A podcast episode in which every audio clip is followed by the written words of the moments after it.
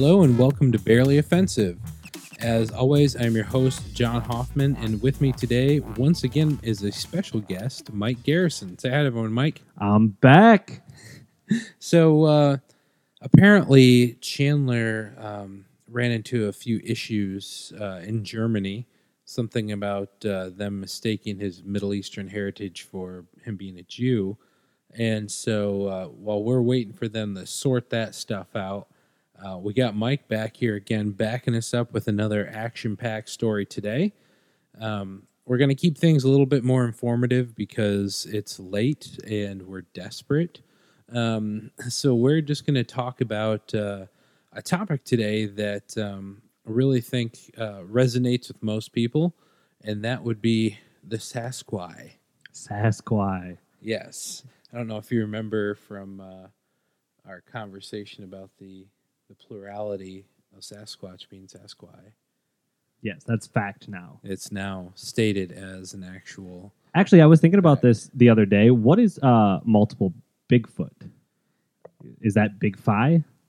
and that's where Sasquatch would come in. I think Right. Big Five would be probably um, pretty appropriate. Yeah. Well, I mean, because if you say big feet, that's that's just well, They're just have like they they have have- two big feet, yeah, but that's large- not multiple creatures, right? I mean, feet, exactly.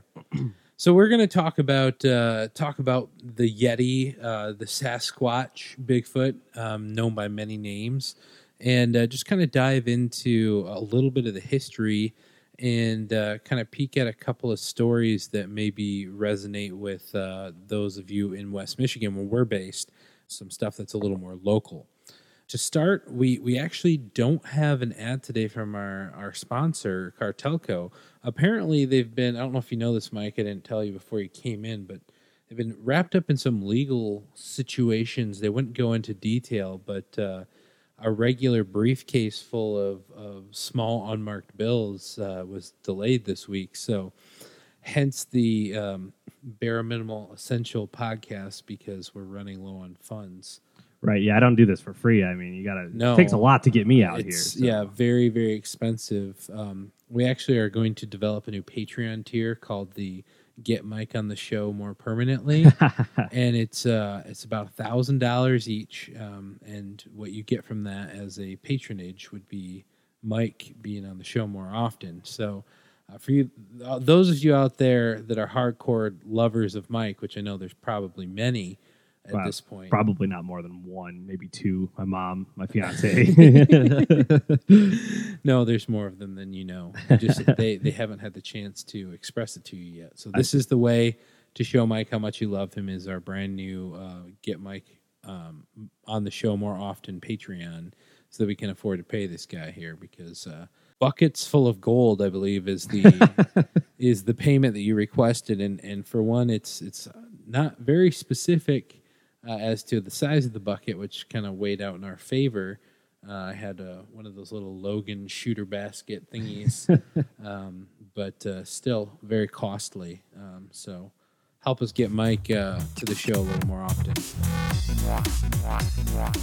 To uh, kind of start this conversation off, Mike, I know you had a really interesting story. You kind of brought it up uh, when we d- were doing the um, Monroe Monster I did. Yeah. and uh, it sounded really interesting. So I thought that hey, let's um, have you bring that today, so that we can kind of shed a little light on uh, what would be probably thought of as a very unusual, probably one of the most unusual. Absolutely, it's uh, it's actually pretty. It's actually pretty famous too. Um, I, I think a lot of people probably will have heard of uh, heard of it before or heard of at least part of it. It was called the the super famous Bigfoot event. That's exactly what it's called. Nice. Um, also known as the I'm- Siege of Honobia. The Siege of Honobia. Yes. So I I thought you were gonna say something like that people might recognize because you set it up like you said people may no know one. what it is. You didn't. You didn't recognize. So just because you didn't recognize it means no one could possibly know what it is Well, because you know everything. I don't know everything. I just I'm more well versed than the average bear. You know what Okay. I'm saying? Well, uh, to be fair, I had no knowledge of this uh, until my fiance brought it to my attention. I believe she was directed to it um, from her, Did you just get engaged? not just But like pretty recently. Christmas Eve. Oh, okay. you didn't know we were engaged? No, I didn't. you really didn't? No, I didn't. Oh, yeah. Nice. Congrats. Thanks, man. Sorry for being a bad Appreciate friend. that. Appreciate that. Must have missed the like the eight months later, the- nine the- was it September now? the Twitter or whatever. yeah, well, I, I don't have a Facebook, so there Okay. there was a that she has a Facebook, and I'm sure made an announcement of I some don't- I'm kind. not like um, friends or whatever. um, yeah, so I have a fiance. She's Nice. the, the the lady that I bring around here every Well, once in a while. I just thought that was your girlfriend. One of them. one of yeah, one of the three. Um, Right, right. Is that the one I really like, or like eh, I think it's the one you like a little. a little Yeah, bit? Okay. yeah. It's like there's three different ones, and one's just like she's really cool, and one's kind of like, eh, and then then there's one that's just like "Oh, I can't stand that. Yeah, yeah. She's you know kind of along the middle there. Yeah. yeah. Okay. Um, Anyway, good good little tangent there. Yeah. So- So uh, her her supervisor, I think, um, told her about it. Uh, you know, it came up somehow that she was into paranormal and things like that. And he's like, "Oh, I've got a story for you." Um, so the thing that makes this unique um, is, I think, the the general conception, um, the general consensus uh, amongst Bigfoot researchers, especially. I don't know about the general public, but you know, actual researchers. Um, generally, Wait, wait. I, I got a point. When you say actual researchers, you made it sound like these were like lab coat wearing guys with you know, beakers cryp- and cryp- like cryptozoologists. We are, we are researching things actually here. so When when what you really mean is people that are nutty enough to have quit their jobs to do To it do full it. time. Yeah, yeah. so professional would be a better term. be- yeah. another one of those. But professional of implies you get paid for yeah, it also. terms. so- It makes it seem like you know what you're doing. okay. Um, Anyway, I'm sorry. I yeah, just said uh, no, ac- but uh, you know, researchers, people who call themselves Bigfoot researchers. self-proclaimed. yeah, self-proclaimed Yes. Okay. Bigfoot researchers. All right. uh, they generally uh, think of Bigfoot as relatively peaceful. Um, Yeah. They don't generally want anything to do with humans. Usually, they're running away or just passing by. Um, typically, Think of like the uh, the Patterson footage Absolutely. where where he's looking over his shoulder, and I, I read one article where it said he looked almost as if he was disgusted at the, the sight of the human. sure, yep, you know, and that's that's what we kind of think of is they're always fleeing away or hiding, and that's why we don't see them every day. And Right. most people have not seen them because they're more of a, uh loner, a secluded dwelling creature. of- Yeah. Um, but I think the most violent uh, thing that that people are generally used to with Bigfoot is like throwing rocks, yeah. uh, and it's not usually at you. Uh, it's usually the, into a stream. You know, someone's making fishing. more like to make making- noise and yes, make a little yeah, yeah. Um, maybe pesky. Yeah. at worst. yeah um, but not really violent or dangerous. Um, other than the fact that they're huge. Yeah. You know, wonder so if they got their hands little on like chainsaws or something. That would be scary. Oh my god! Even Like, if they were just just, throwing them even if it was just like a logging crew, a logging crew, in but your direction that still would be frightening. Um, so what- what we're saying though is typically they're throwing small things and that we just we pray to god that there isn't yeah like it's not the middle of a lumber camp or like Right. a dynamite farm or dynamite farm where you just pluck the dynamite right out of the Right ground, ready the to use. Yeah, it's really kind of a scary place to work, uh, especially during smoke break times. There's little this many days since an Yes. accident, always at Always zero. at zero. Yeah, it's more like this many hours Yeah, since minutes. the last smoke break. Um, yeah, so so Bigfoot are, are pretty friendly creatures, um, but not in this case. And uh, when we get Dun, into dun, it, there are some theories as to you know what what caused them to act this way, uh, this very unusual way. Okay, Um, so the place is Honobia, Oklahoma. Um, so actually, Honobia, if you Oklahoma. if you want to flip back to that map really quick, we can see Yeah, what me uh, see if I what can- color it is. so this is like a little grid map here, Mike. and No one in the audience can see this, so kinda Always, too bad. always good podcasting. Yeah, always make sure you bring plenty of visual mediums to a podcast. Uh, but this is looking at um, kind of warm and cold. It's sort of like a heat map, but really showing the um, the heavily um, sighted Bigfoot areas of the country. And some of these are not very surprising, and some are actually a lot more surprising than what you'd think. Um, so, of course, Washington, uh, the color is almost black, very, very dark. A lot of sightings there. Uh, Oregon, a little bit lighter in color, but still very dark. California is about the same shade as, as Washington. So, that whole um, West Coast is very, um, very heavily sighted in, in those regions. And then you have Nevada chilling over here that is looks almost colorless. looks blank. I would Yeah, say I would say almost uh, like that. Probably there's no key, so I don't know who made this map. But yeah, it's kind of a crappy. basic, basic cartography. Big word for the day. But it it really is kind of odd how there are varying shades all around Nevada, but there's apparently no activity in Nevada. Uh, but big states that kind of shocked me: Texas, um, that's a big Sasquatch state apparently, uh, and Florida, which is um, also very kind of would be unusual. But I think I've actually heard stories of a swamp ape. Skunk ape, uh, skunk, skunk- wow, skunk skunk, ape. Yeah, Florida. Yeah. They, call it the skunk ape um, because it smells. Most Sasquatch are generally thought to smell bad in some way. I think some people say like urine. Some people say like a skunk. Some people say like a musky odor. I don't yeah, know. I've heard that that is, a by way, very heavy. I think that like, um, I mean, musk can be anything. It's kind of a putrid, not putrid, but like a perfumy smell, and it can be pleasant or unpleasant. Like, I think a cologne, you can get colognes with more of a musky, like earthy type of smell. And then it can also be kind of earthy, like wet dog. okay, know, okay. and and that's what I've kind of heard. Like some people will say that it smells kind of like a wet dog, so you got the matted fur, just wet, gross, and unkept, along with you know traces of like urine or feces or something, just kind of a stinky stench on top of the wet dog. Yeah. Um, so actually, my initial thought with Nevada uh, being, you know, almost no sightings at all, I was going to say, uh, you know, it's the desert. You know, where would where would a Bigfoot live? Yeah, Uh, but then then what what do you how do you explain Texas then? You know, I mean, Florida does Arizona have the swamps, but is is right, pretty and yeah, a lot of those states around Nevada as well. Um, so that is that is strange. I don't have a good explanation for that um, at all, really. Are people just more awoken there? And They just don't, more yeah, they don't make a big deal about it. Yeah, I, I don't know. And in Michigan, of course, as we can see on the map, is almost as dark as as Washington and California. Um, so very very high uh, population of sightings. So I thought that was kind of interesting to see where I think the Pacific, you know, kind of Pacific area, the the West Coast is where you often associate them.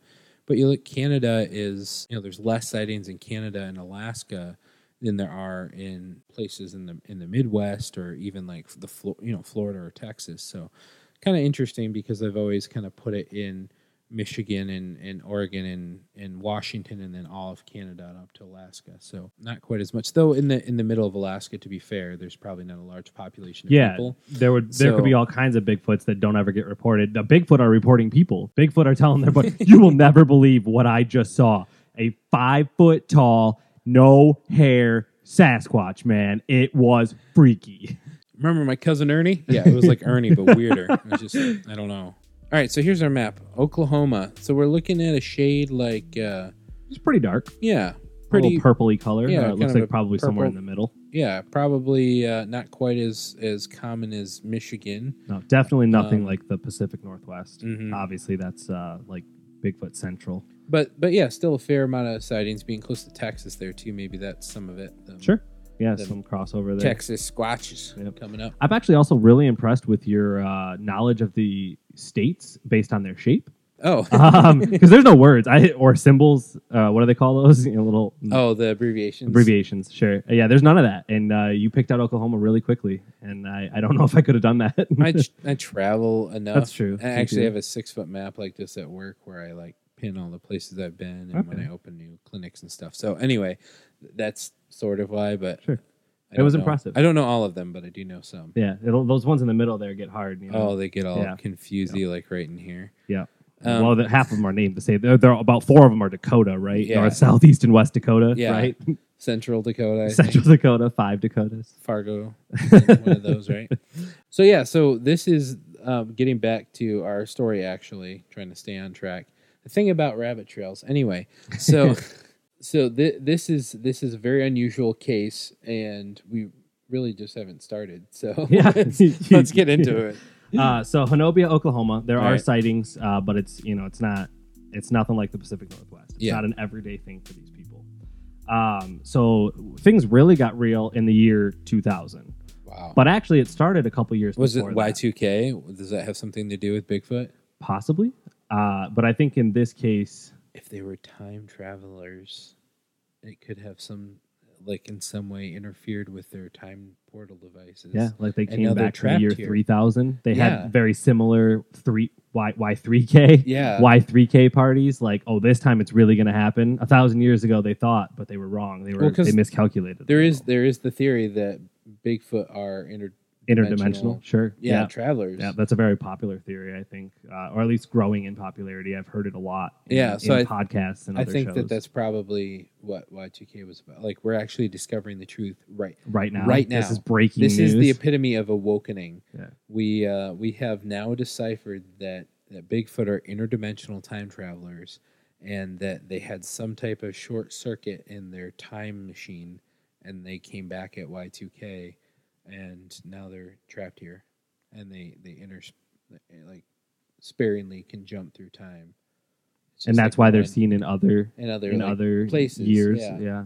It's just like little short, like he's trying to jumpstart it, you know. It's Right. like "Choo-choo," and he and he jumps back twenty years, and he's you know wherever, and he jumps for a few seconds. Oh man, that is that is very very possible. I Yeah. mean, He's it's he's really just like it's like the um, you know. it could the- also then be one Bigfoot. People Yeah, are like, well, it could it saying. couldn't It's be just- one creature if one you yeah, know if there's so many sightings. But maybe it's not a whole species. It is just one Bigfoot that just can't get Yeah, home. yeah, yeah. I mean, there, Back to the Future be, gone so wrong. Yeah, there would be this would Flux be like capacitor broken. this would be like Planet of the Apes, you know, in the future Mhm. or whatever, maybe. And Sure. He's just like he's trying to figure out where it all went wrong in the past, and this like hop skip we th- see through time is like it's like when when Damn. when your TV remote isn't working and you smack the batteries and like wiggle them a little bit, and then it like works again. That's what he's doing with his time machine. this is I like this a lot. Yeah, it's it's just like he's like wiggling the batteries and he jumps back a little bit because it's a little. always well so i was going to say it's always brief sightings but again this story contradicts everything to do with bigfoot and now that actually makes some people um, go straight to to hoax or at least exaggeration um, because it is so different from most other sightings Yeah. um, so yeah but no you're right it is usually generally very brief uh, sightings um, you know like you said sort of passing through portals or passing through time Yeah. but not in this case All right. so things really get real in January of 2000, but there have been some stuff going on for the past couple of years that has been progressing up to this point where this family in Honobia, Oklahoma, now very rural area, um, very you know you you might have a neighbor, but you're talking acres. Everybody's got acres. Yeah. Um, usually it's you know property you know two three hundred years old in the family you know since forever. Your family's always lived there since they came Since to America. yeah, days. yeah, exactly. Real good days, way way back. um, so you know it's it's very rural, um, and it's you don't you don't think about moving. There's no option of moving. Um, in, It's like you're just in this there where your, where your family. Uh, I don't even know if if stuck's the right word because they don't want to move. Yeah. Um, you know, it's it's that's what it is. It's their land. It always has been their family's land. Nobody's gonna make them move. No Yeah. thing is gonna make them move. Um, Not even something with big feet. yeah, not even Bigfoot. Uh, but these guys got close. So uh, Honobia, Oklahoma, and in January of 2000, the Bigfoot Field Researchers Organization, Which is a real a thing. re- very real thing, they have a website, bfro.net, not dot .com. Anybody can get a dot .com. It's dot .net. Thank you. Very I like how you're adding, adding, trying to add more relevance by saying they, they had to get an inferior web address. yeah, .net. So you know they're real. Yeah. Because they couldn't get the dot com. No, no, no, no. Other way around. Other way around. They're beyond dot .com. They're better than dot .com. They went above and beyond. They got dot .net. That makes you official. Everyone knows that. Yeah, I'm sure it does. So in mid January of 2000, they contact the Bigfoot Field Research Organization, who naturally says, "Yeah, we'll send out some Bigfoots or some researchers to find the Bigfoot. We'll send you some Bigfoots if you want. of want." 'em." course, that's how it works. uh, we'll send out some researchers we to, to always check out these find big Bigfoots. feet when we come down. Right, You know, we- right where to find them. it's not right where we put them, is it? Strangely, they're always sedated, and usually caged, but we'll find them. They're there. So this is the first email that is received by this uh, research organization. Quote: Too many incidents to mention here. Please have someone contact us. This is no hoax, and my brother is afraid for his family. This creature is getting bolder every time it returns. This thing is huge, walks upright, smells like a musky urine, burned hair type odor. odor. He repeatedly comes back in the early morning hours after midnight and harasses them until just before dawn. It has one it has on more than one occasion tried to enter their home. We don't know where to turn. Everyone thinks we are crazy when we mention it. Please, we don't know what to do, but I do know that something needs to be done. There are stories we could tell that would make the hair on your neck stand. Wow, that is very ominous. Yeah, so that's this is the first contact that like this you just organization you just has. killed all my jokey mood. Oh, my, I'm sorry, man. No, I mean it's I told you it's scary. it's, It's, very, different. Like I'm from- sitting here like getting chills. Yeah. Like, this is It's a it's a trying to It's enter your home, and it's not only that, but he just sounds like a dick. this I this mean, Bigfoot. this yeah, Bigfoot yeah. is just he's, like he's oh, really when whenever they can get their REM sleep, which is after midnight through about you know dawn, dawn. he's just sitting there making a ruckus, and Yeah. that's that's rude. Yeah, yeah. He's uh he's definitely not a nice Bigfoot. Not a good neighbor. Not he's. I don't want him to be my neighbor. N- Horrible, horrible neighbor. Wow. So that's that's quite the way to start the story. So once again, let's recap the the, the characters. Who is writing this again? Uh, so this is the brother of. This is going to sound weird. The brother of the father of the family. So it's a couple with children that live there. So you got mom, And this dad, is- this is kids, and uncle- this call him is uncle. this is uncle. Yeah, Uncle. yeah. Okay. Uncle So the Uncle Joe. Uncle Uncle. Joe. And I, I think there's names in other email quotes that I will read later. Okay. It'll all come together, but it's not organized well. It's all out of order. But Well, if this it is was, the first If it was anyway. organized well, it wouldn't, we wouldn't be talking about it on our podcast. right, right, yeah. Somebody But, else uh, probably has already done it way better than we have. exactly. um, so okay, so keep going. I was just I was like listening, but I was listening to the the deep like the scary stuff and not the important details. So Yeah, no. So it uh, it's the brother, and we'll call him, you know, Uncle Joe for now. Uh, but basically, no one believes anything that they're saying. Um, I read in other articles when I was doing my research that apparently in this part of Oklahoma there aren't a lot of law enforcement, partly because it's so rural, and I guess the other reason is um, there's a lot of weed that grows there, and so the the the feds come in and they do routine sweeps. And when they do that, they bust all the crooked deputies. So any cops that they would have are constantly getting canned and arrested. So I I do have to interject here a little bit of reality. You did state that this this place is is some place that is frequented by marijuana. The, uh, Oklahoma, think- rural Oklahoma in general, but yes, this place. Do you think that that could have any effects? No, no. Again, because this is very, it's very much not a brief sighting. Uh, It's you know, if long- yeah, if it's like I think I might have saw something, then you know maybe you're just stone Joe. Go have a seat. But uh, stuff is, I mean, if- it's really happening. And, if- and le- if that's the case, if they're making, if they're imagining all this, let me get some of that stuff. Send us a pound because that's some crazy stuff. Where it's like Uncle Joe saying visions again. It's like this whole time he's like been sleeping on the couch and he feels this whole story is like laid, laid out before him. It's been two years, but really, it's only been twenty minute nap. Yeah, just a nap there, and he's like all like at the end of uh, like Evil Dead, like Ash. He's all like battered, but like super badass hero. I, I think some people think that weed can make you see things way more than it can actually make you see things. I don't think that. it's not gonna it's not gonna make things that aren't there appear. It's No, not a it's not- hallucinogen. yeah, it's, it's- just not. You well, like I said, you Edibles are, but it's still a mild. It's not like yeah.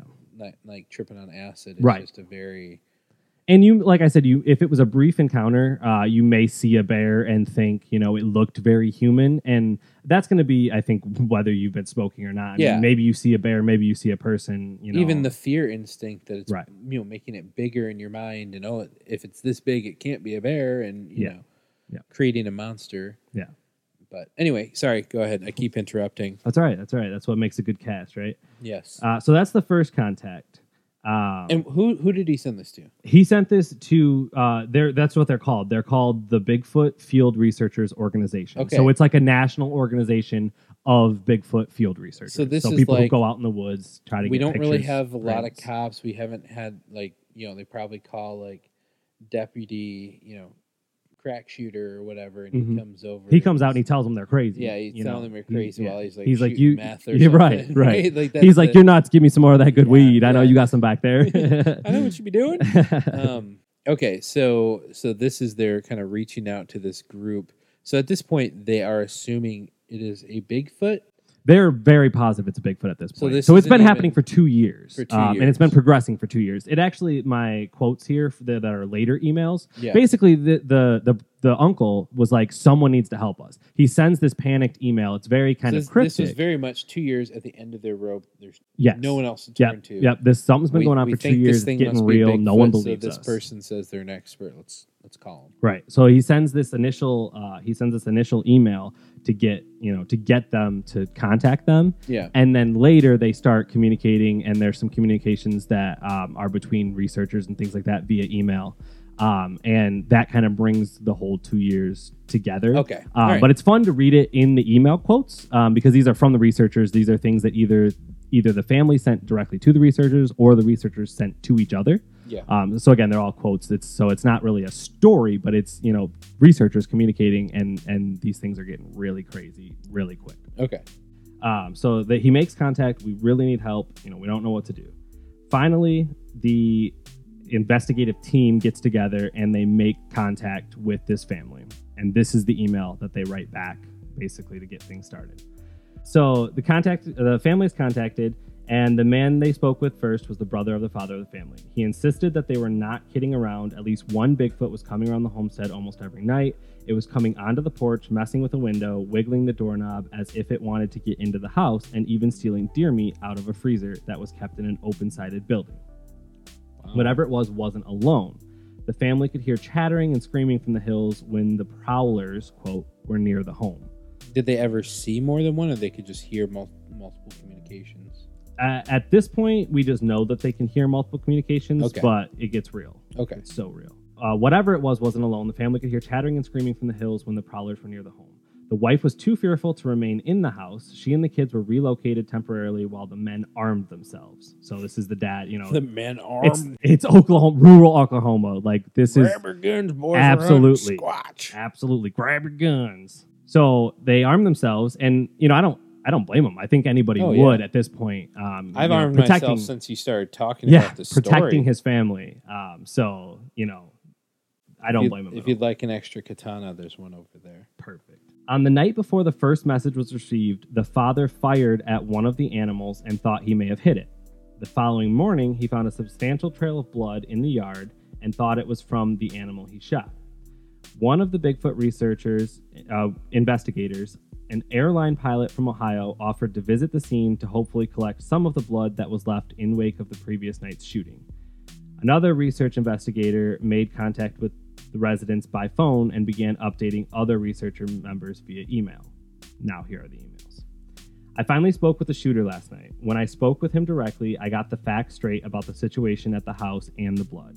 The shooter is named Tim. His brother, one who contacted us originally, is Uncle named Joe. Michael. Oh, Michael, Uncle Mike. I can't believe I didn't remember that. it's my own name. It's like sounds so familiar. Right.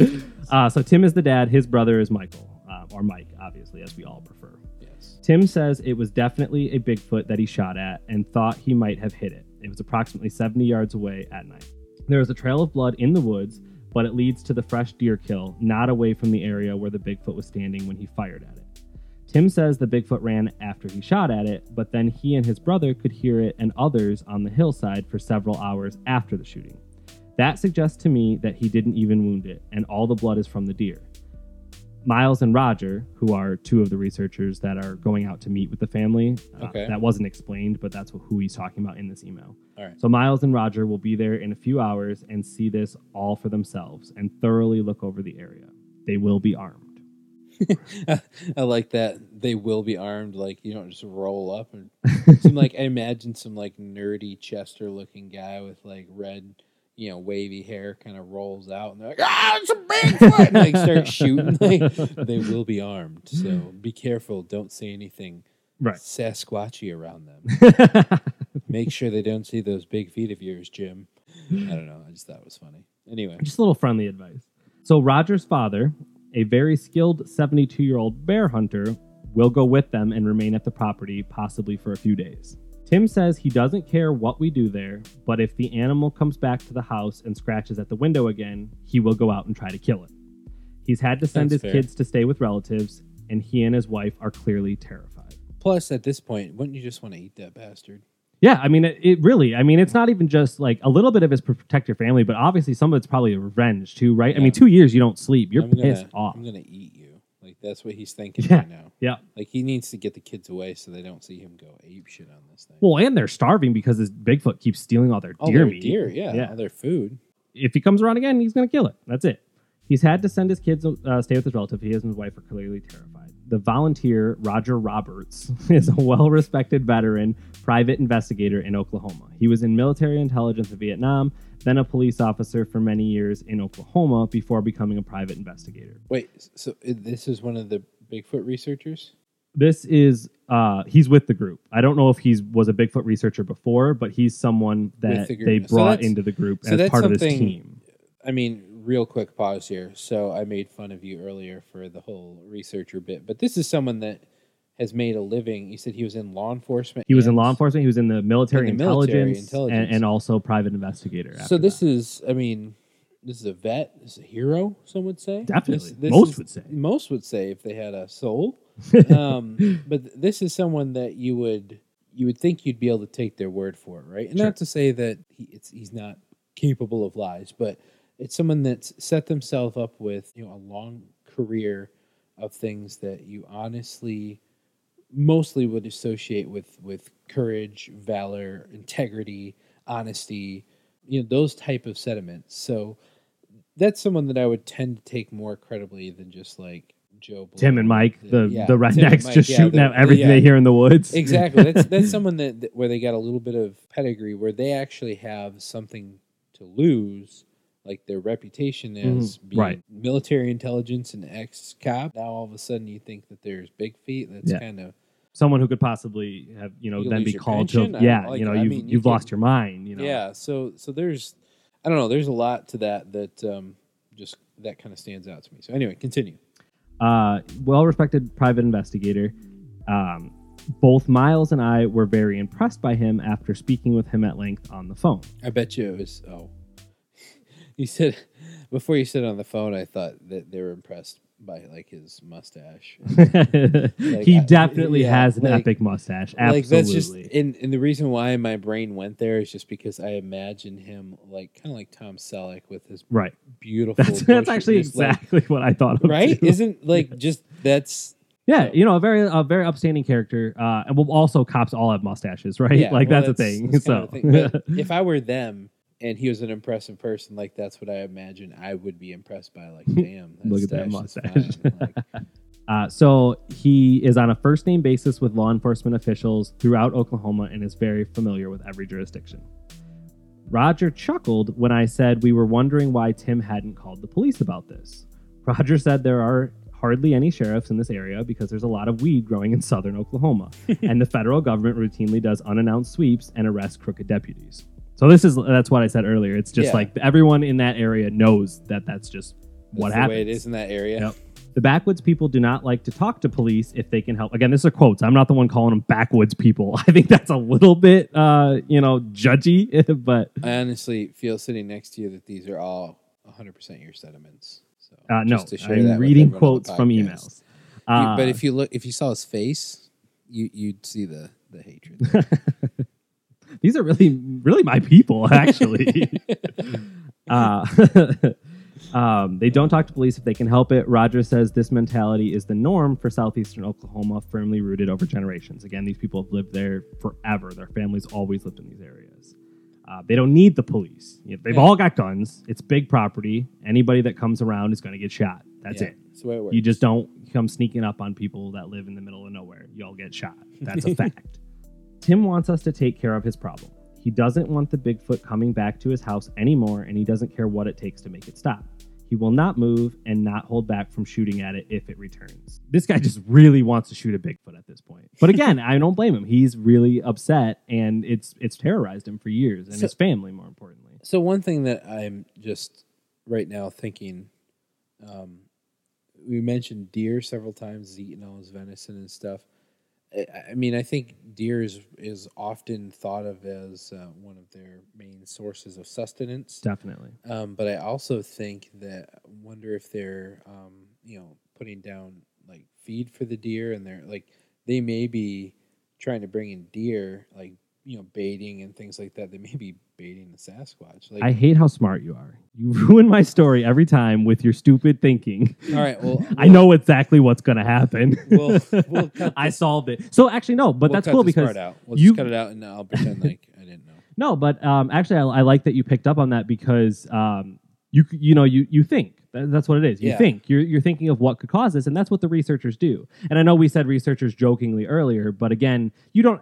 A lot of these people do actually have degrees, very high degrees. Um, cryptozoology is an actual major at at least Michigan Yeah. State, where A I major was. waste of time. but um, uh, but no, it's a it's just a kidding. I think it's cool, waste of money for Yeah, sure. But most degrees are. Let's face it. What do we do with them? So uh, uh, no, it, but so these researchers, um, this is the kind of things they think of. You know, Yeah. why is he having so many problems with these Bigfoot? You know, what is different about this situation compared to thousands of other sightings where the Bigfoot is running away or just seen, you know, accidentally, um, you know, not approaching people. Um, they they want to you know they want to figure out the same thing and they come to the same conclusion that you just did wow. at the end of my story. Uh, Like I said, we can just cut this out or add a spoiler alert. spoiler alert, yeah, like skip forward this many minutes if you don't want to find out what happens. If you'd like to choose your own adventure, turn to page seven. So Tim wants us to care, take care of his problem. He doesn't want it coming back, uh, and he will not move. He will not hold back from shooting at it if it returns. I told him that we're sending some people who will help him figure out what should be done. I said the bear hunter will shoot it if there's no other way to handle it, but in any case, to let us handle it.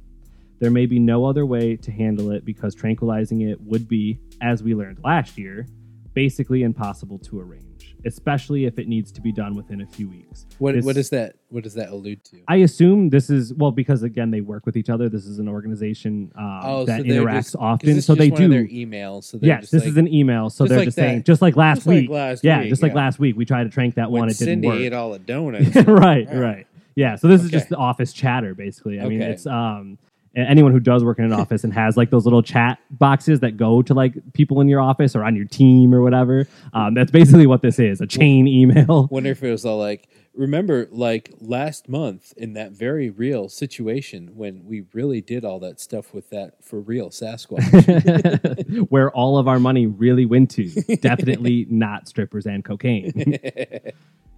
The presence of more people with rifles at the location will be the best deterrent to the animal, whatever it is, while this situation is being assessed and we're recording audio and video there. We have always known that in the natural course of things, there would someday be an overly aggressive Bigfoot that would get itself killed by someone protecting his family or property.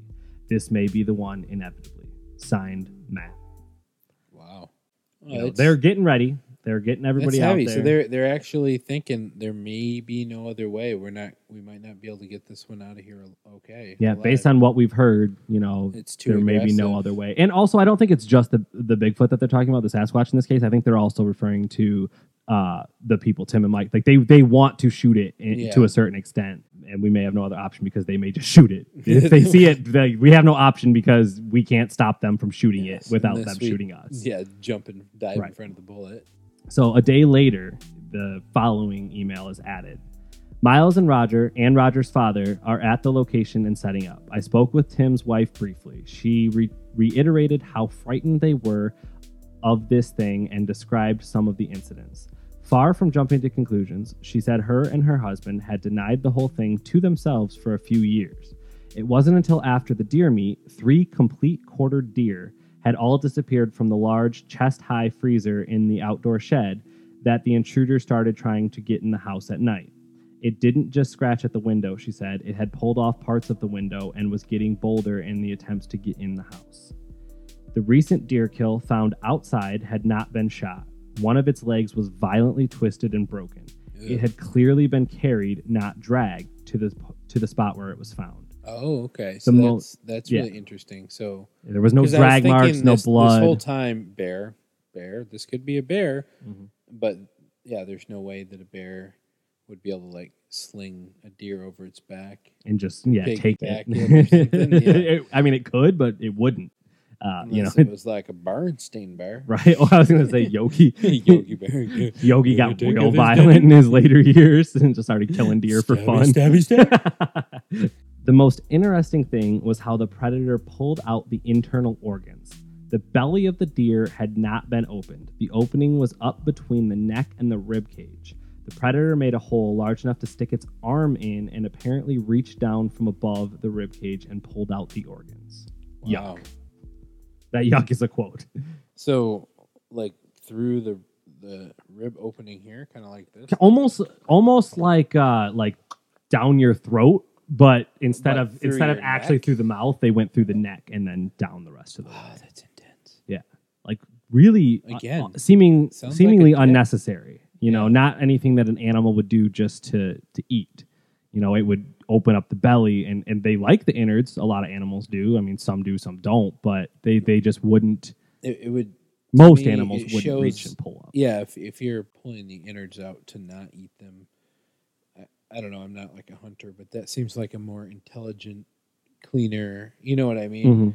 Just Mhm. from a, a health perspective, if you more human Uh, exactly, you know a lot of yeah being. But yeah, you're right. Like I don't know. It seems like coyotes and those type of things always go for the soft parts. yeah Right? yeah they'll go into Like they the go they'll go the- in through the belly and they'll eat those things coyotes especially because they're the basically the eyes and- scavengers yeah, yeah they're eating all the soft, Yep. squishy stuff. Yeah, yeah. So Huh, uh, um, you're not going to have, you know, uh, almost uh, precision or almost surgical in a way. You know, the rest of the meat is kind of uh, left intact, and it's not how you would clean a deer.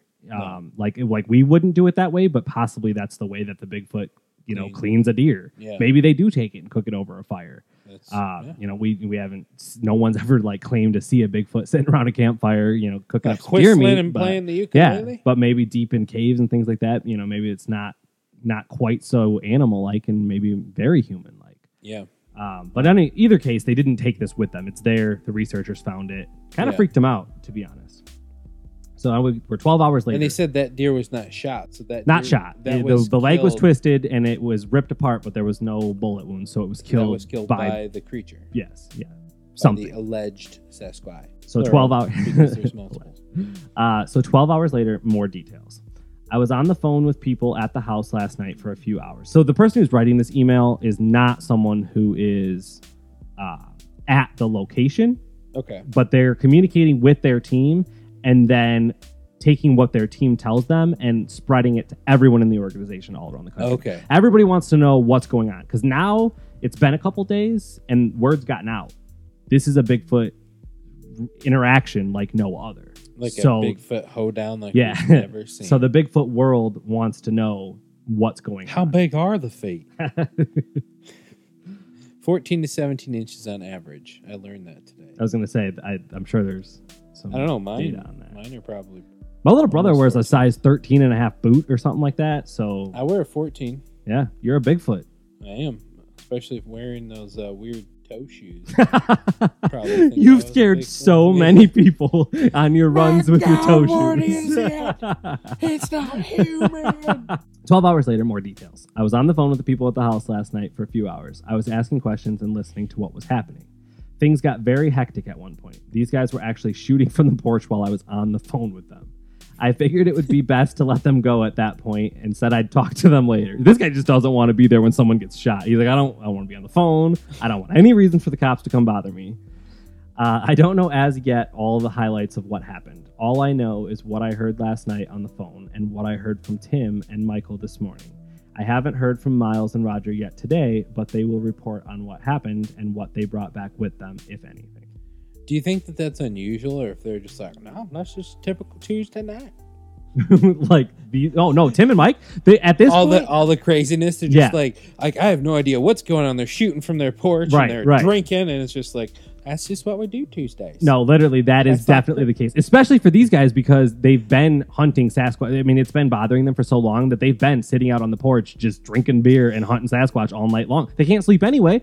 He's Yeah, going to so come back and harass them, so they're just going to wait for him, harass me.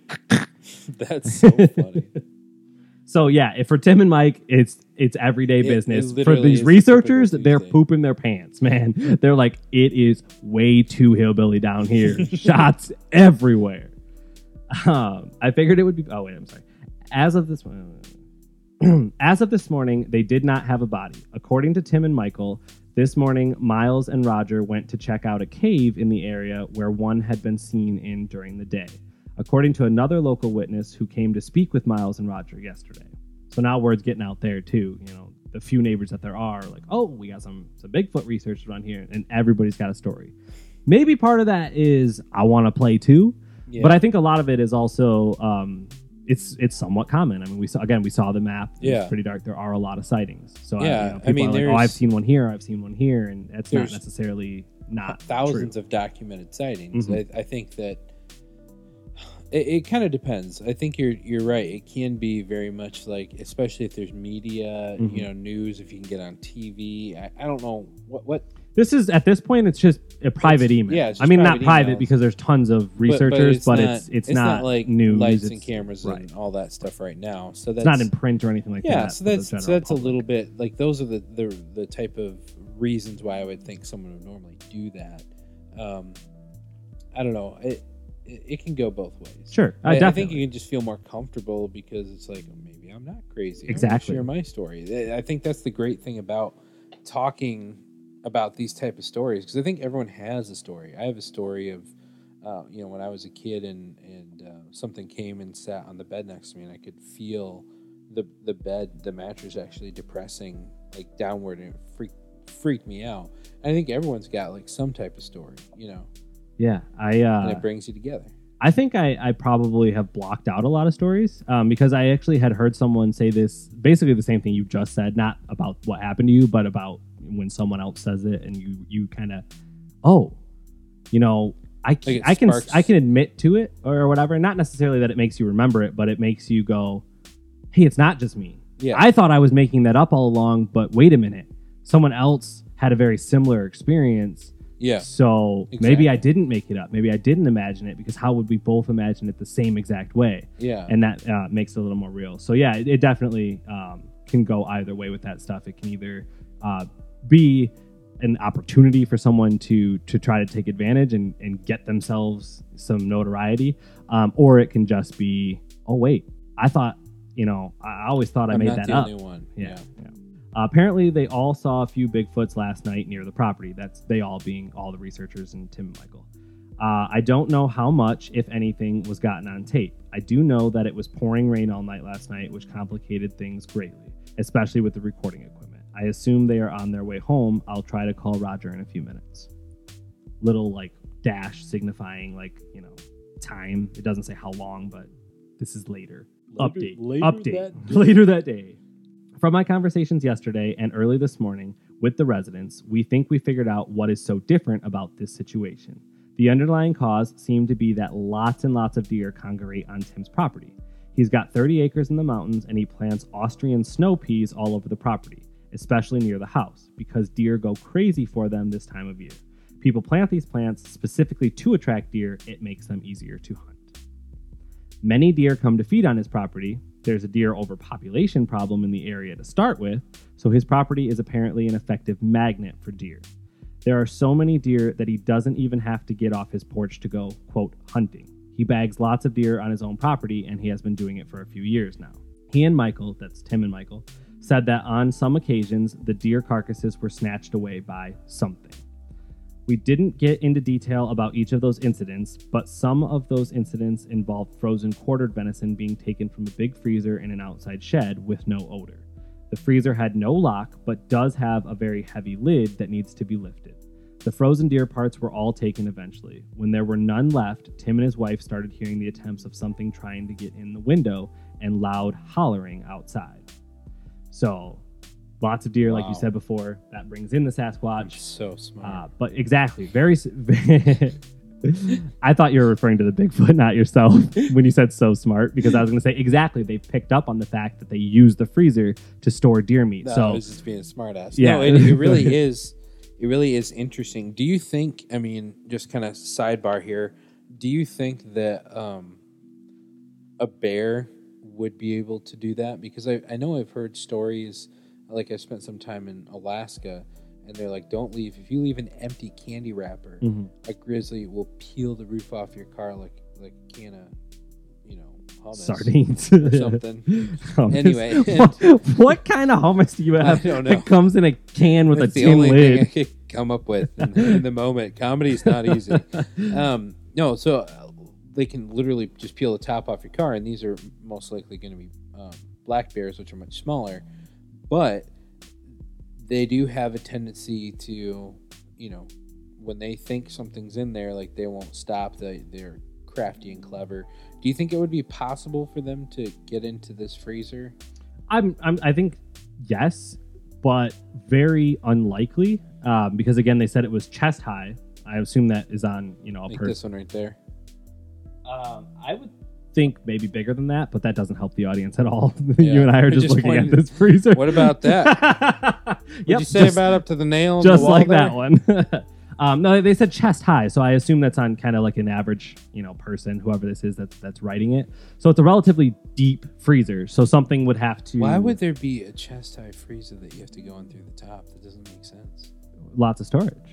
It's. I think it's. how just, do you get in there? You have to like climb into your freezer. Like it's like an ice cave that you climb into, like a large aquarium where you have to swim and clean the glass. Yeah, I guess I see what you're saying now. I was thinking originally just for lots of storage, I like think a huge they called freezer. it a chest freezer. I don't think it's chest high. I think it's chest freezer. Are you sure? I don't know. I wasn't really paying attention. Um, That's anyway, because that's like a chest freezer, Sure. but it's just not chest high.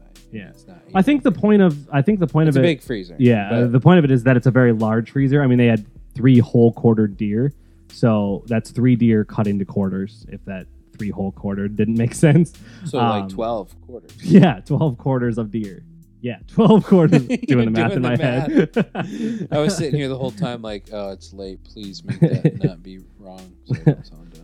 Um, yeah, so I mean, it was So it there was a big 12, freezer. 12 quarters of deer. Mhm. Big freezer. Big freezer. And basically, the the Bigfoot came shopping every night and got himself a quarter of deer. Went back to his campfire, cooked it up. Him and his Bigfoot wife had a great venison dinner. They're big feet kids. Big feet kids, also Big- known as little feet. Bigfoot dog. Bigfoot dog, the dog man. Bigfoot Yes. dog. Whoa. Um, We're uncovering all kinds of stuff. yeah, making discoveries today. That's right. Uh, but I think the that it's not impossible for a bear to do something like that, but just very unlikely. Again, they mentioned no odor; they were frozen deer, so not a, not a lot of reason for something that would be mostly scent based. It'd be more like uh, something that you'd expect a, a more intelligent being. Yeah, a person, Like, would you know. watch. Yeah. Yeah, someone watch the way you watching, it, seeing, it out. then knowing where Maybe it is. Yogi Bear. Yogi again. Bear, but not a Hey, black bear. You see, they're putting the deer inside of the freezer. It's not even chest high. when there were none left, Tim and his wife started hearing the attempts of something trying to get into the window and loud hollering outside. A few times, Tim ran out after it, but it would always flee into the woods. The first time he got a good look at it was the night he shot at it a few nights ago. So, two years this has been going on, but he's never really gotten it's it's been always a step ahead. Yeah. So they hear it outside, it's trying to get in, they see this damage, but when they do go out to get after it, they don't they don't really catch it. It's already I was I was actually just going to ask. It's interesting that they say that I didn't realize that you didn't shoot it until just a couple days ago. Because I was going to say, like, what kind of creature will endure getting shot at and just keep, you know, like You're too smart, man. We're coming to that too. We're coming to that too. Right. But I love it. Stop- you're getting you're getting so upset with yourself, but I do love it because I like that you're thinking about it Well, it's just it's in a very like a scientific way. yeah, it's such an interesting story. what like, makes this different? yeah, it's so. And you were worried about about being short, but we're, we got There's a lot to talk We're gonna have to There's do. Uh, we're gonna have to have you come back uh, and do part two where we. Oh, that about- means you guys will never hear from me again. we know how part two goes around here. Mike was in Germany and they thought he was a dirty Jew. No, Germany is just what John says when he's killed someone off. Yeah, They're in I- when I Germany. buried them in the backyard. I had some uh, some stuff I wanted to go over too, and so we'll, we're gonna have to make this a two parter. Definitely. Um, but let's let's get back in. This is really All right. good. I love this. this is when it starts to get uh, pretty serious. This is in the here and now. So we're you know we're we're emailing back and forth. We're having contact. The the organization is there, boots on the ground. You know, confirming everything. It's not just what these people are saying is happening anymore. Uh, So the, the crazy people that quit their jobs to to look for Bigfoot are now saying it's it's real. yes, exactly. Of course, but we, we have established not too many jokes here, John. uh, getting a little bit ahead of myself. We we got to establish that some of these people were ex-military, ex-police, so people that we should be able to trust. Yeah, and there are also um, a lot of researchers of different cryptid creatures um, that you know have zoological degrees or biology degrees, and and they saw something in their own life that made them go from. Oh, yeah. you know, you could watch a squirrel for years, and what are you going to learn about it? We know a lot about squirrels, like basically everything, right? When you when you when your job is to study animals, and all of a sudden you think you may have discovered a new species, or That you may have confirmed a excited, yeah. species that people have been talking about. I mean, that's going to get you really drawn in. So um, Well, it's it's, like, not um, just crazy people, Like for sure. like Chandler was telling me about Dr. Deutschbag, the parapsychologist. That's uh, whenever if Chandler ever gets back here, right, Germany, which is again just Yeah, the graves Germany. in your backyard. But uh, we're gonna do we're gonna have him come on as as a guest. But that again, he's I mean he's a very well uh, well known, well spoken of, well speaking, good looking doctor. You're really into this and, guy. uh, and uh, yeah, he's he had his own experience and got into the field of parapsychology uh, to really try to make a difference and to Yeah. understand the psychology behind the paranormal. yeah, and that's a that's a main reason a lot of people get into whatever. Well, exactly. But I was going to say whatever field, uh, whether you know it's doctors or um, yeah. Uh, I'm trying to think of something way more mundane because obviously you know people want to be doctors, but uh, I've got nothing really. architects. It's not really mundane. No, yeah, and I was thinking what like their father was crushed by a poorly built building, so they had to become an architect, so must. it never happened again. Uh, but yeah, I don't know, just you know, you have an like experience. Yeah, yeah. when you- Where are we going with this? Bigfoot's know. to superheroes. Let's get back to the story. Yeah. Okay. Back to the story. Uh, the most baffling thing for all of us was why these things weren't running away after being shot at. They'd pull back a bit in the trees, then move to a different part of the hillside, and could be seen through the brush when the and then spotlight wave the reflected off peckers their at eyes. us in the dusk. Just taunting us. you can't get me. Miles told me on the phone last night that both he and Roger were seeing what Michael and Tim were describing in terms of the red eyes and other movement in the trees. Supposedly, a lot more happened after I got off the phone. Tim and Michael were trying to kill the animals. Apparently, there was more than one target at some points. I asked Roger on the phone if it was possible these guys are just freaked out shooting at raccoons and trees. Roger sounded very nervous and didn't want to talk much. He just replied, No, this is serious business. They've definitely got a problem here. I called back a while later and was only able to talk to Miles and Roger for a few seconds. Miles' last words about what was happening it's pretty much shoot to kill at the moment. Quote. They're real. This morning I asked. Wait, wait. So, so that's really interesting.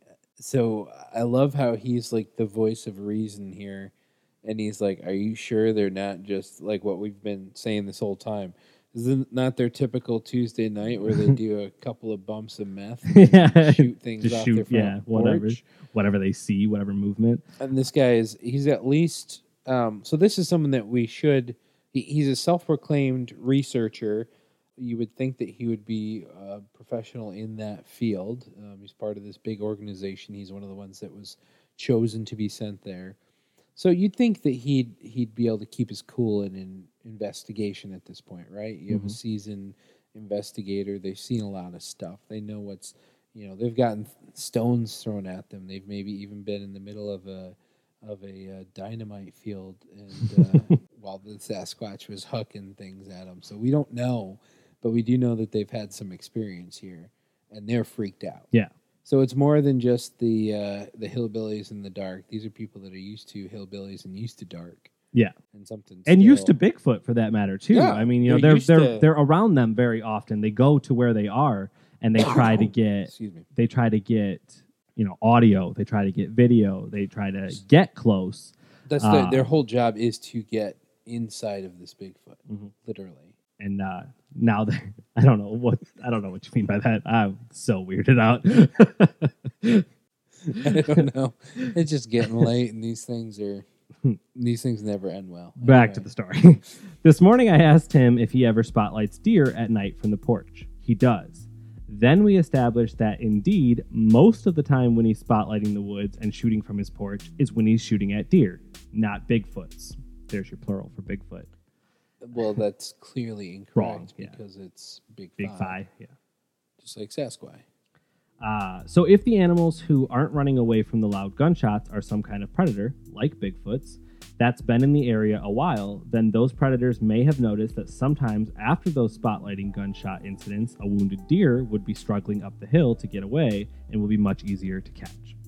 Deer will always take off running when they hear gunshots, especially within 50 yards. Especially when they're getting their ass shot up. they always run when you shoot them. That's how they know they weren't seeing deer's eyes while the shooting was going on. The animals may have thought Tim and Michael were taking shots at deer, as they usually do, and that's maybe why they aren't running away. That's really interesting. So they're they're just like, that one was kind of close, but you missed you missed the deer, sir. yeah, yeah. Shoot it. Like they Can- wonder if they're like really us? yeah, really polite. Like, you guys are so helpful, thank you. yeah, they have no idea Yeah. that it's supposed to be these people's deer. They're yeah, like, exactly. they just think they found like the coolest neighbors. Yeah, it's like these people, they just they love to store deer love for to us. feed It's so us, nice. yeah. I mean, they go to the store and they get they get their Wendy's and their French fries, but they just love dropping deer right for us in our laps. They're Yeah. such good neighbors. yeah, that's. Uh, I think that's definitely the Bigfoot's thought at this point. I don't know? think that there's such a thing as an evil Bigfoot. In fact, the the scratching, the clawing, they're probably just you know they're trying to get in. they're they're they're Ah. trying to to leave a thank you note. oh, Slipping under, the, you know, they're big, they're clumsy, and it's misinterpreted. But they're just like, I was, didn't you see the note? no. They're like freaked out, and they're just like, It wasn't cla- scratching. Yeah, I was gonna say it wasn't like scratching like randomly. yeah, it was supposed to be I wrote them writing. the nicest letter, letter they just threw it out. yeah, um, no, they're definitely not after the people. I think we've we've discovered now suddenly. So it starts out with these people being, we don't know why the Bigfoot are trying to get in after us. Now the researchers are out there. They're they're starting to realize these They're things. They're going, wait a minute. This is a totally different situation, and we may end up shooting a Bigfoot because there may be no other option at this point. But the reason it's gotten this far is because they've been feeding them for two years, essentially. I mean, uh, bears, like you were saying before, not to say that these are bears, but if you were to feed bears intentionally, like at the Same edge of your thing, property for yeah. a long time, you're going to have so many bear, and Yeah. then they're not going to be afraid of you. The next thing you know, they're in your kitchen, you know, eating a peanut butter and jelly sandwich, and you poop your pants when yeah, you see it. exactly. So, yeah. Wearing wearing some blue overalls yeah, eating that porridge. or or a red half shirt. Tim sounded stunned when I explained the deer connection. He slurred out a long, steady, "Oh my god," as if while it finally slowly all pulling made his sense to glasses off of his face. What have we done?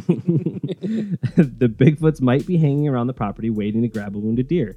I explained that these predators might not understand that they are the intended targets now because all they would see is a spotlight shining through the trees toward them and then a very loud bang from an assault rifle. The animals may be expecting to see wounded deer running toward them up the hill. They may have watched that pattern for years. It's possible they either don't realize that there are bullets whizzing by them or they've gotten used to it. At that range, the shot is so loud you wouldn't hear a bullet hitting the trees next to you. And they wouldn't see when the guns are pointed right at them because the spotlights would be in their eyes at that moment. It may appear to be business as usual while all the shooting is going on. Signed, Matt. Wow. So the next thing I have here are responses from the Bigfoot community, like question and answer style. Okay. Um, he basically has been receiving emails.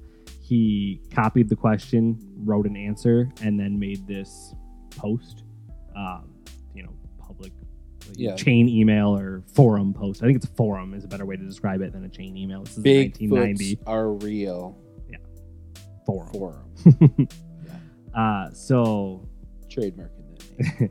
Trademark. Question Could there be a way to deal with them that is non lethal? Answer I don't think so. These residents are going to shoot these things on sight, and they don't give a hoot if we have a problem with that.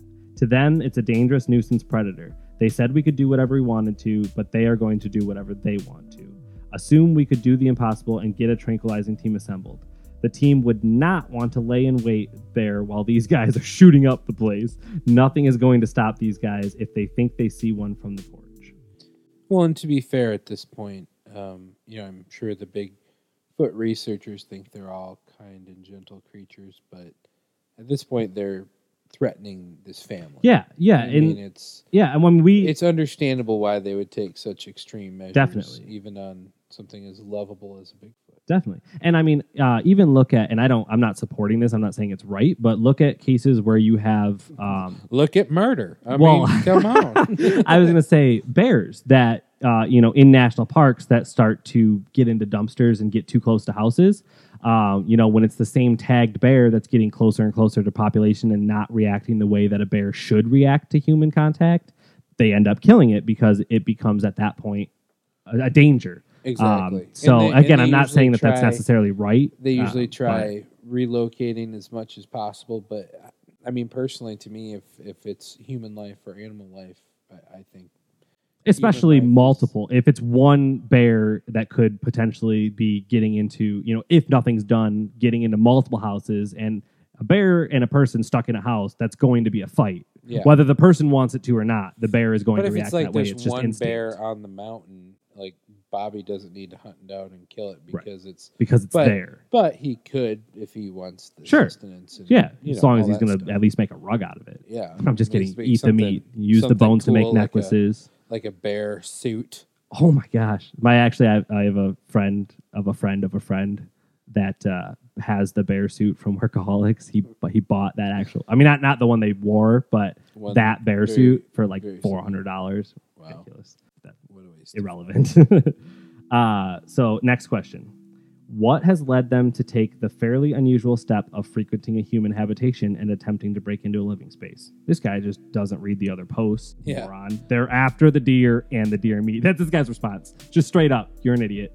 They're after the deer and the deer meat. Could uh, next question? Could something be done to alter this behavior, which would not put humans or BF, which I assume is Bigfoot, at risk? Best friends. Best friends, humans or their best friends, at risk. Yeah. Uh, answer: Yes, he's got to deter the deer. If the deer leave permanently, then the Bigfoots will leave eventually. I told him to put up scarecrows and remove as much of the snow peas as he can to keep the deer away. I also told him to string up more lights around the house. You know what I think? Flamethrower. You got to torch those. Just torch peas. those peas, Torch all completely get rid of them. Just Yeah. start a wildfire and Yep. wherever he is, and Get the Bigfoot will leave. Then Yeah, for sure. Everything's gone. House is burned. All their family is burned. Bigfoots are all burned. burned. Nothing. they won't be there anymore. Uh, next question. I can imagine that if it were me in their shoes, I'd be out there with as much firepower as I needed. But have we examined what brought this situation to its current crisis? It is this guy's an idiot too. I mean, he's just again, listen, it's the Bigfoot. The Bigfoot are the problem. Next question. I'm not even going to read the answer. It's idiot. I believe we need to try at least try to at least ask these questions of ourselves. I hope as you do that, the presence of a lot of armed humans will be enough to keep these things at bay. But I'd really like to know the full history of the encounters between the Bigfoots and this family. Could there have been measures taken to head this off?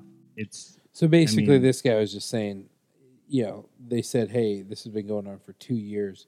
I, I want to know what happened in that two years. What what's been going on, Mhm. and and when did you guys realize?" And I, I, I guess to be fair to that point, is there something they could have done if they if they were would have realized much earlier on that they're drawing in a big predator with the deer. with the deer, they Mhm. could have done something. yes, yes. I guess I'm just not giving. I don't know. I feel like I, I don't have patience for these questions because Yeah. we. But we just read, and, and I'm assuming these people are Uh, reading, the this whole same thing, thread. Yeah. So why are you asking these like questions that he's already answered? But again, his Exactly. answer is I think we're going to be learning some things as we go along here, but we can't stop this particular ball from rolling.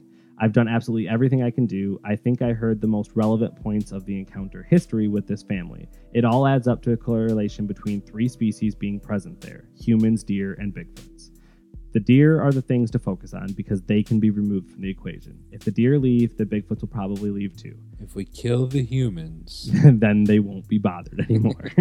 Tim and Michael are taking my word on this. They said they don't want to have to kill a Bigfoot if necessary. Unfortunately, if they even see one, then it becomes necessary as far as they are concerned. Uh, so again, it goes back to that thing where like we can sit here in our nice, safe little area here where there's no Bigfoot ripping down the door and say, you know, they just want to shoot it. But you know, if it's it's- 70 yards away from your house, or it's it's tearing your window apart. Yeah. I mean, it is actively trying to get into your domicile. Mhm, mhm, yeah, I So- would I would be the at this point they're ready to shoot it anytime they see it because they know what it's going to do exactly. I Um, would I would probably be at the same point. yeah and i think to that i think that these people especially and most people um, would do that whether it was a bear a bigfoot a Yeah. human Oh, yeah. i mean you just don't break into someone's window you're going to get shot i said this earlier. you don't sneak up on somebody in a rural area, you're gonna get shot at. You- you don't try to break into their house when they don't know you're coming. Um, so yeah, they're just you know protecting the house. So at this point, they know it's trying to get in. If they see it, they're gonna kill it. So here are some more emails back to just between the team. Tim and Michael were only amenable to letting me send people initially if I was sending a hunter in the mix. Roger's father was the hunter. I didn't tell the residents ahead of time that the hunter was in his 70s. I had to explain to Michael on the phone after they arrived that they are more investigators than hunters, but they can defend themselves. Roger's father turned out to be more interested in sleeping in the car than anything else. He got out of the car and came in the house when the shooting started, though. So this bear hunter that they sent as like protection basically did nothing just slept the whole time was annoyed by the gunshots because they woke him up from his nap. Wow. no help. He was not the hero of the story. no. You talk so highly of him. Uh, i think they were all up for most of the night. Oh no that this guy was the bear hunter. The guy you were talking about was the investigator. I think that's roger. Oh. Uh, I think they were all up for most of the night and then all day long again today. That's probably why I haven't heard from them. I'm as eager as the rest of you to hear all the details. Signed, Matt. So this is uh, a message now from Miles, one of the investigators who was at the site. I met Roger Roberts and his father in law in Tulsa, and we drove down to the site, arriving shortly before dark Friday afternoon. The site really makes it seem like a some kind of black hat UFO big conspiracy deal. the site. Um, Roger is a private eye and was very helpful picking up on details and asking good questions. It was quickly beginning to cloud up with very dark, ominous looking weather, which probably cheated us out of close to an hour of good daylight. So just remember here with this email is we're now basically starting uh, back from the beginning. It's night one as far as Miles is concerned because he's just telling you the story start to finish. Okay. So this isn't happening again. This is from the other perspective, someone who was actually there, a little more detail. Okay. Cool. Uh, we looked around the scene. The deer was badly eaten. That's the original killed one. The deer was badly eaten up at this point. Less than 48 hours had gone by since the kill, mostly by his dogs, I imagine. He had about 15 beagles running loose. There are other predators in the area, but since it was only about 75 yards behind their house, I doubt it was anything but the dogs that were responsible for the damage. I witnessed them eating on it. Anyway, it was far too gone to tell anything, just a skeleton from the hindquarters forward to the upper neck. The witnesses were all were all appeared to be honest. I don't know, he just doesn't speak well. It is my opinion that they are truthful and that there is Bigfoot activity in the area. The gate was impressive. It closes against the corner of the house. There were absolutely no signs of scratches or anything that gave the impression that the damage was faked by clamping in a vise or something. The total area of the bending was approximately 14 inches. There appeared to be three or four spots along the middle of the crease that were the points of contact, like a hand wrapping around it and squeezing. They were each approximately two inches apart, centered in the folded area. Several friends and neighbors stopped by throughout the evening that had heard about what was going on. When they heard about what was happening, they began to open up and relate stories of their own. For the storytelling session, we just let them talk. I can spot a liar, and Roger has a lot of experience with questioning and interviewing, and we are both convinced these people were on the level about their experiences. So, just to back up a little bit, they were talking about a fence. There was no mention of it from all of this Matt guy's emails, but it sounds like there was a gate, like a farm gate that you would see, you know, Yeah. if there was barbed wire fence around and a gate to get your truck through. Um, so there was a farm gate that had basically been crushed by what they thought was a massive hand. Yeah, two inches is like that. Yeah. I mean, those would be massive fingers. Yeah. So uh, just a giant hand crushing it. And they said it didn't look like there was like metal scraping from a vise to basically fake these fingerprints. Uh, the session went on until about 11 p.m. And since they indicated nothing ever happens until around 1 or 2, Roger and I went driving around with a spotlight to see if we could spot anything from the roads. It rained all night, by the way. Note, that area is extremely remote and heavily forested and mountainous. I have been all around the country hiking Pacific Northwest, British Columbia, Alaska, Great Smoky Mountains, etc. And I was really caught by surprise. No, it is not just as rugged as, and isolated as the Northwest, but it's just like the Smokies. It is a perfect spot with all the protected government land. Anyway, when we got back, they were all out on the front porch and they said they had just shot at one across the road. That started the hunt. Basically, we hung around outside until about 4 a.m. in the rain, low 30s, shining lights. The brothers shot at two more, quote, somethings that I never saw. They described the eyes as reflecting pinkish red, the term like a red reflector or taillights on a, on a car was used. I did see something a few minutes after the initial sighting that they shot at that reflected like a red reflector. It was there for just a second in the trees across the road, around seven or eight feet high. It was definitely there, not just the reflection of wet leaves or anything like a tower light in the distance. Anyway, they would see something and shoot, but there would be no scream or sound of anything running away. There were no screams all night or any definite moving in the brush. Of course, listening was hampered by the sound of the rain. So, same thing, nothing happened. So it, it almost sounds like in the beginning, the Bigfoot Society guy that's there is kind of like, I mean, this stuff is kind of explainable. Like he's kind of taking that approach where it's like, yeah, they said they saw something. I mean, I saw some reflecting eyes. Who knows what it is? Yeah. I mean, it could be a raccoon. It could be what you know, what what have you. But it sounds sounds like he's not fully convinced at this point, and that he's trying to have a skeptical eye. Yeah, and uh, or a scientific approach is Yeah. another good way to look at it. He's not um, out there saying it's here. It- the only thing it could be is Bigfoot. He's saying, it. you know, he Worship. he's saying he's saying you know could be a Bigfoot, but at this point it could be a lot of other Yeah. things. So you know, um, you, you have to point and counterpoint when you're yeah, doing it's. scientific. I almost research. look at it like I think that as a scientist, you should look at things like Bigfoot, and at least have the the ability to think that something like that could exist, whether it's that exact th- thing or something similar. But if you close your mind off so much to think that something like Bigfoot could not exist and that it's all a hoax, first off, you discount a lot of people, a lot of people with some credibility stories, but then you just close yourself off to the possibility of new species, of new Right. science, of new knowledge, of new learning.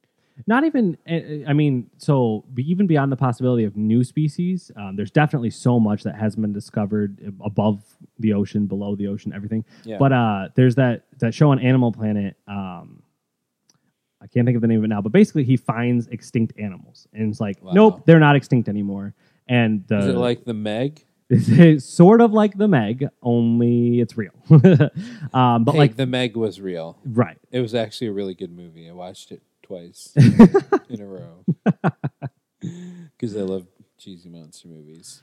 Um, but um, no, so species that we think are extinct um, because there are so few of them. Um, and he's saying, no, look, you know, and he's getting video proof a little bit easier than some people are getting Bigfoot proof. But um, the point of that is there's just This so many got- possibilities this that you have got to be something like we need to put him on the Bigfoot case because if he's so good at it, like That's true.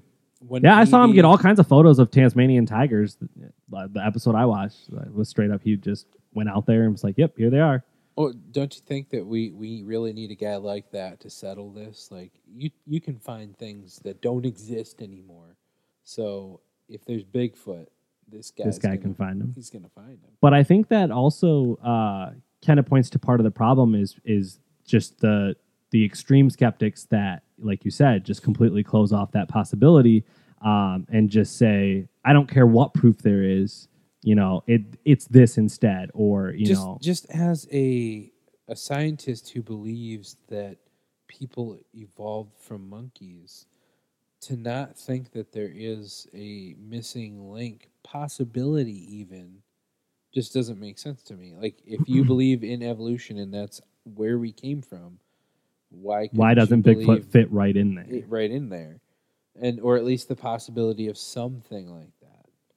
and uh, this this gets a little off topic, but that's okay. That's basically the end of the story. That's basically what happened while they were there. Um, you know, not a lot happened while they were there. There, they shot at some Bigfoots, um, but basically they figured out the problem and eventually, you know, got rid of the deer and had a lot less sightings, almost no terrifying Events. intrusions. Wow. But uh, I thought that was kind of a cool perspective. You know, really the, neat. the I liked that a researchers talking to each other, uh, basically, kind of all, all that was all. Kind of like no. BS, no just like Yeah, this is what This we've what heard. This is what makes sense. This is what, what we've seen. Yep.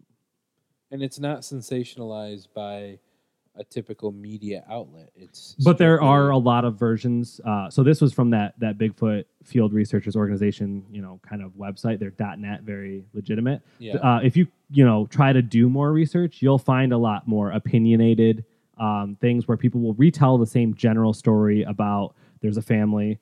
Uh, they live out in the middle of nowhere. There's Bigfoots that are trying to get in their house. Um, some people, and I don't uh, think that they, I think they could get in a lot of trouble for this, but some people uh, in their retelling of the story were basically like this Tim and Mike guy. They're poachers. Uh, they're you know they're forcing the deer in there uh, so because they're lazy and they just want to shoot them from their porch. I think that's slander or, or liable. Like it was, I was like, you can't say that. Like I don't know what these people had. I guess they were maybe mad that they were shooting at at Bigfoot. Um, but yeah, these there was a couple of people who. Um, not like comments on on it, but people who wrote articles about it and were basically like, yeah, so these two poachers, Tim and Mike, this is what they do. They attract all these deer and they have like a fenced in area, and when the deer get in there, you know, they just shoot them. But in the article that we read or in the emails that we read, the researcher says there is an overpopulation. You know, there's a problem. It's his own property. He eats it all. He doesn't just shoot them to shoot them. I mean, he's trying. Yeah, well, he's- he's feeding Bigfoot now, but he was trying to eat them, trying to feed his family. Um, so I thought that was kind of a, a messed up angle for people to take. Um, you know, basically just like they were these these backwoods poachers and deserved to get attacked by the Bigfoot. The Bigfoot was, I don't know, the spirit of the woods or something, and was like, you know, you, you can't poach these deer. Uh, they're ours. Give them back, uh, basically. But um, yeah, you can definitely find more sensationalized versions. But I liked that that it was a lot of emails. I do too. That them. was that was really solid. It was a really good approach to the story. Well, that was that was really interesting. I I think it kind of warms my heart again when you mentioned this um, Bigfoot that was kind of you know like scary Bigfoot. I didn't like it. Like Bigfoot's my hero, Yeah. and in a, in a weird kind of way. You know, like the mascot of the weird people kind of thing. you know, I don't know, but but I was like, why he's attacking people like this is horrible. And then I don't know, it just warms my heart at the end of the story to see that he's he wasn't just- ever after the people because once the deer were gone, the Bigfoot were gone. exactly no, and it just that there's a lot of that that more academic style of writing that back and forth just kind of holds up really well. I like that a Yeah, lot. yeah. Like you said, there's no it, there's no fluff. There's just Yeah, it's just it's just is- stating the facts in paragraphs basically, and uh, it it is a good story, uh, but it's not a story if that makes sense. Uh, you know, it's it's research basically. It's notes, research notes uh, from this experience. Yeah. So you, you think you feeling like this is a real real story? You think there's a real Bigfoot there? Yeah, yeah, definitely. Um, there's there's uh, no reason for it to have ever gotten started as this whole big thing. Like I said, now I think it's somewhat popular. Oh, I should mention uh, you you may also, if you search Honobia, Oklahoma, you may find the Sasquatch Festival or the Bigfoot Festival. Oh wow. Uh, it's next weekend. Uh, yeah, how many miles you got on the on the old credit card? Let's get ourselves to Yeah, let's Oklahoma do it, and man. Uh, hit up the the Honobia Bigfoot Festival. Let's Um, do it. That sounds awesome. so yeah, so since then it has been um, kind of sensationalized and and kind of you know expanded on, but that doesn't seem to have been the the initial motivation factor. at the time. Yeah, Yeah. Um, But you said they didn't really have. I mean, it, it's like they called in a bunch of scientists, even though they're, you know, some other scientists whatever. may Yeah. not admit to them being That- they're scientists. not maybe not science, but you, you calling this basically a group of nerds. It's not like you're calling in Fox News, Right. Yeah. You're not. they're not. They're not. a lot know. of acclaim for Right. this. Um, I really, it, it, it, I honestly believe there was something there, um, whether it's animals or Bigfoot or something. Um, I would tend to think that people that live in the woods know when when it's a bear and when it's. I don't know. It just it doesn't seem like there's any reason why they would they would think it was a big like blow it out of proportion as being a Bigfoot to get you know media attention, and so unless they were blazed off their minds the whole, on that you know, that good Oklahoma weed. yeah, good Oklahoma wheat. I mean that that is a possibility. I mean they they could be raging alcoholics and Yeah, just always messed up on multiple substances yeah, and, and- shooting so at could be something in the bears. woods. It could be a large predator like that. And we see when you feed bears, you see that that type of attitude where they come into the city and then they start, you know, Mm-hmm. Yeah. in the trash and then into the homes, and and so it is a very familiar type of attitude that we've seen with bears before. But There's I- enough different stuff there's, too, there's like a the lot fact of that intelligence yeah. behind it that I think those are the things that make me as, as someone that's somewhat skeptical often. I like to remain skeptical, but that makes me think how how probable is it that a bear would be able to do all this that they would be intelligent enough to to watch and figure out where they're putting the food and to to to keep coming back and not go all at once like letting the yeah, freezer do its work. Yeah, like, exactly. just gonna take dinner for tonight yep, like that is intelligence to me. yes, You know, definitely. whether maybe it's the neighbor that's advantage of all the commotion. He's like, I this don't guy know. thinks he's got it made. He has to actually shoot the deer and quarter it. I just come over, get myself a frozen it out of the quartered deer. Yeah. His neighbor must be massive. If he's eating, I don't care how big his family is. If he's eating quarters of deer every night, Yeah, he's huge. but yeah, th- I don't know. It's a really solid story. I think it's there's a lot of um, a lot of things there that if you take it all as factual, which it seems to be written in a fairly academical way, um, you know, that gives you pause for thought that this you know could be sightings of a Sasquatch. Yeah. So that was great. I think I want to follow back up. Um, hopefully, next episode, Chandler and I can finally finish the Dog Man. Uh, we had to keep putting it off as he's been held up in Germany. But uh, after that, I want to come back to Bigfoot and I want to talk about some interesting facts that I didn't know about uh, one of the most famous uh, Bigfoot video clips ever seen. You may know the one I speak of. But um, uh, just kind of Rhymes finish with Patterson. yeah, maybe just a little bit. uh, but just to kind of finish off, uh, and who knows, maybe we'll go from there. Bigfoot is so expansive. Yeah, you can Uh, do. I mean, we could have an entire coming back to Bigfoot this. podcast. Yeah. so. And I think maybe that would be good. Maybe we can kind of bounce back to this one every once in a while because they're even like the Yeti. Like there's so many different, not just Bigfoot, but Yeti, Similar. yeah, similar, Very similar, yet that- different. yeah.